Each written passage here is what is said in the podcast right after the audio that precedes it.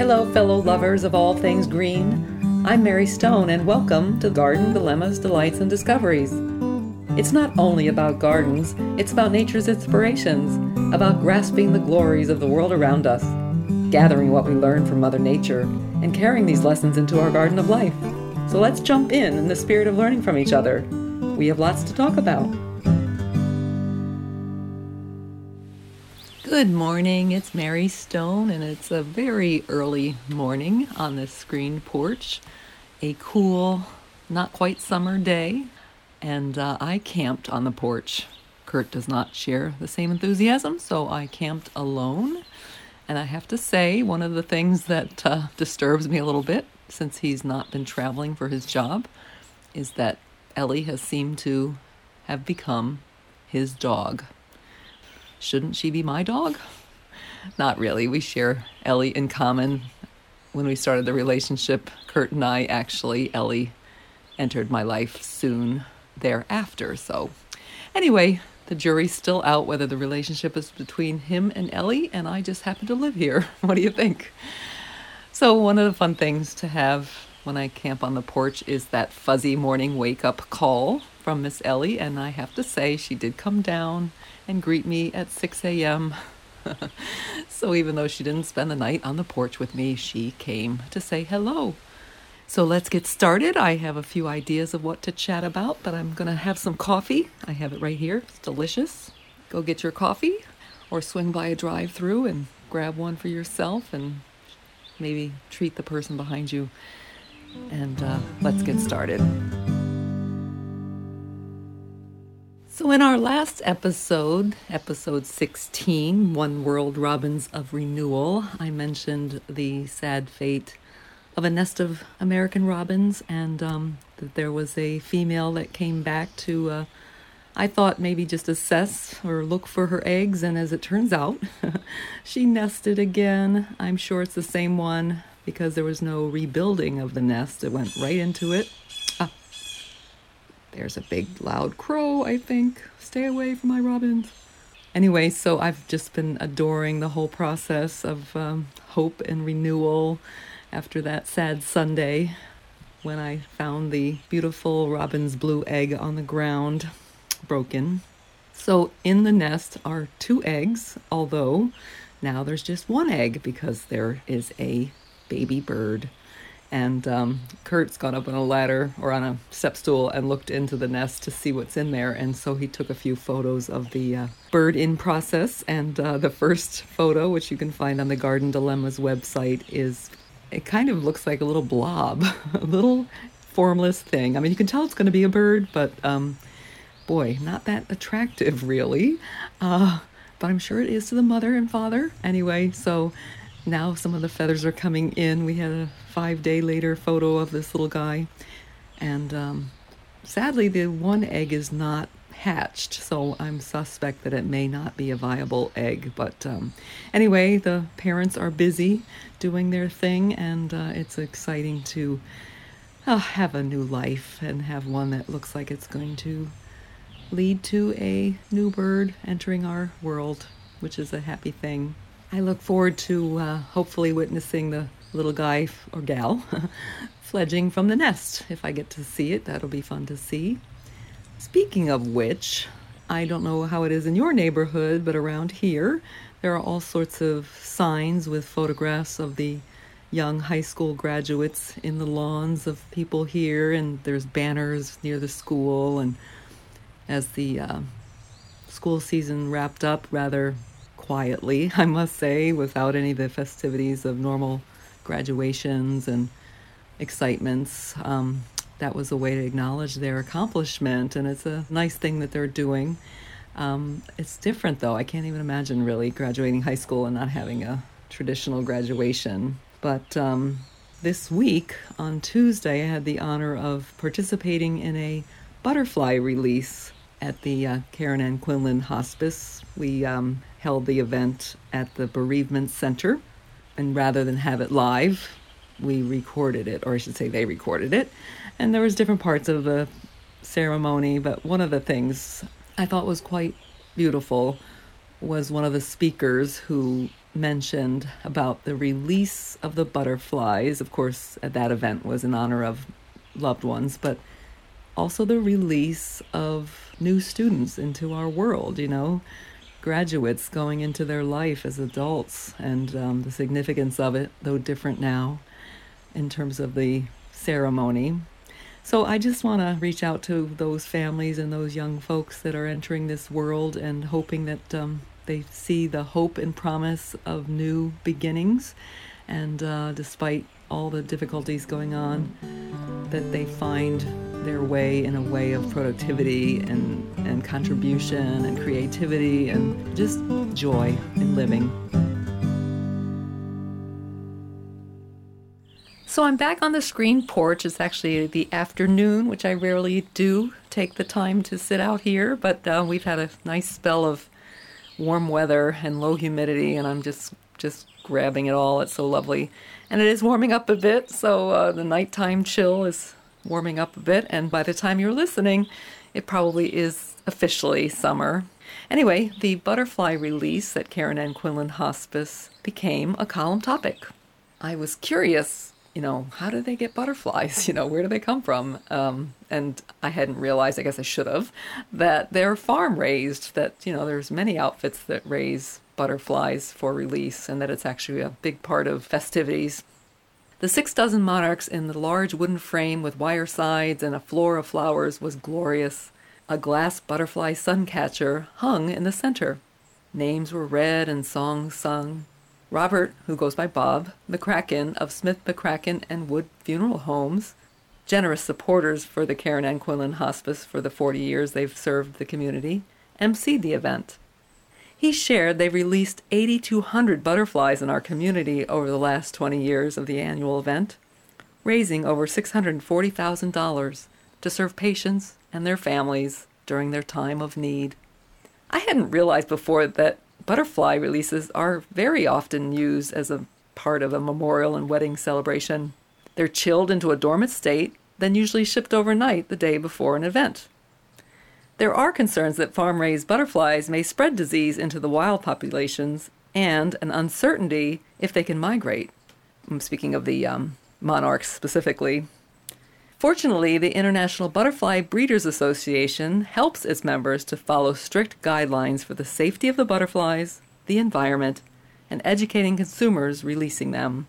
Butterflies should be released in temperatures above 65 degrees, no later than two hours before dusk so that they can feed. Not to say they won't survive if it's cooler, but they may fly slowly if at all, making them more vulnerable to predators. It's true, by the way. Have you ever noticed like a hummingbird when it's really chilly is just kind of like looking dormant? And it's the same as with butterflies. It's kind of fascinating to me. Although when you read some of these wedding butterfly providers, they said, oh, maybe you want to have them kind of sleepy so that you can have them more interactive with the uh, patrons of the event. But again, we must keep our butterflies safe, so follow the protocols to release them when it's above 65 degrees. Thank you very much. A highlight of the ceremony was reflections shared by my former grief counselor, who's become my friend, Diana Sesba. She's the director of bereavement, and I often call her the queen of grief. it's funny. I'm going to try something new and share Diana's reflections as it was broadcast by way of video conference, so the quality may not be as good as this, but hey, let's give it a spin. Looking around at this beautiful setting, and looking at these gorgeous butterflies, it's really hard to think that we're in the midst of a pandemic right now. During this time, we're hearing statements like we're all in this together, uh, now more than ever, in these unprecedented times. And when something bad, painful, or sad happens, we tend to laser focus on those bad things, on that one thing. And then when we do that, all else around us becomes blurry and unfocused and even fuzzy. These things are a way to redirect our attention away from those bad, painful, or sad events. And it reminds us to look around and find and see the good, to offer us hope, inspiration, and possibly healing. When we remember a loved one who has passed or if we're celebrating a loved one who is here with us still, we do the same thing. We are offering hope, inspiration, and healing, not only to ourselves, but to those around us. And we do that by example. Yesterday, as we were preparing the garden for today's event, I was looking at that tree and I realized that it has a little heart-shaped leaf. I don't know if you can see that, but I'm showing it to you. And I thought to myself, wow, I never noticed that before. How could I have not noticed that that tree had heart-shaped leaves before? And I believe it was because my focus wasn't there. It was elsewhere, redirected elsewhere. So that tree, these leaves, they remind me to look around and to see what else is going on around me. And I thought I could add that one more thing to that list of hope, inspiration, and healing. I can add the word love. Just look around and you will find it. You will find love. Isn't that why we are all here today? Because of love. Love for someone who has passed before us and love for people who are still here with us. When we find ourselves becoming laser focused, let's think of love and let that love refocus us to be able to see and find the good that is around us. Thank you. Her wisdom fills me, and I hope you too. So, yesterday I went off to a park in Fredon, New Jersey to uh, find some tree therapy. So while there, I did some recording, and uh, unfortunately, I didn't have my mic with me, but um, I'm going to share that here because I think it kind of wraps this whole topic together in a way that may be helpful for you as well. So I'm going to try something. I'm actually on a walk at the park in Fredon, and I woke up really very troubled, is I guess a good word, and as I've been walking through the woods, getting some tree therapy, which always helps me, it occurred to me it's Father's Day. And on Father's Day, and I'm losing track of years, but it's probably coming up on seven. Yeah, that's about right, I guess. That my beloved brother Bill ended up in the emergency room. And six months later, he passed away. My brother that shared the same grade in school growing up who I graduated high school with, who we together were joined in our hearts and had a subconscious way of communicating. And I guess we still have that, don't we, Bill? Because as it occurs to me, this morning I was doing some journaling and as I was writing Father's Day, the word faith automatically typed. You know how that happens sometimes when you're on a iPad or whatever. And so I looked up the word faith and faith means, which of course I know what it means, but I just wanted to know the definition. It means something like trusting someone or something fully. And then the religious connotation is, of course, you know, the faith in God or whomever you choose to consider your higher power. So that was just kind of neat. I rattled off some other journaling. It was just kind of circling around and not figuring out why I was so troubled. And, uh, so I'm walking here today, and uh, again, the dawn of Father's Day comes to my mind, and of course, my father is also on the other side, and you know, it's always kind of a heavy time. But um, the other coincidence is that in a morning chat with Kurt, he brought up something about faith. How did he bring that up? He said something like, um, you, you, have to have faith," and um, I guess we were just talking about the difficulty of the world today and how unsettling it is and how it affects all of us in different ways and physically affects us. I mean, he's been struggling with his health. He's being tested for Lyme disease actually. Um, and I've been struggling as well. So don't feel badly if you are because certainly it's an unsettled time. But the coincidence of faith as it automatically typed as I researched the meaning as I walk amongst the trees now it occurs to me that that is it. That's what we have to do. Have faith that this is a transition time and um, let go and let God, if that's how you choose to believe, as I do. And so I'm going to try that on for size now, and I'm going to sit here for a minute on this bench that I am talking from and just contemplate that.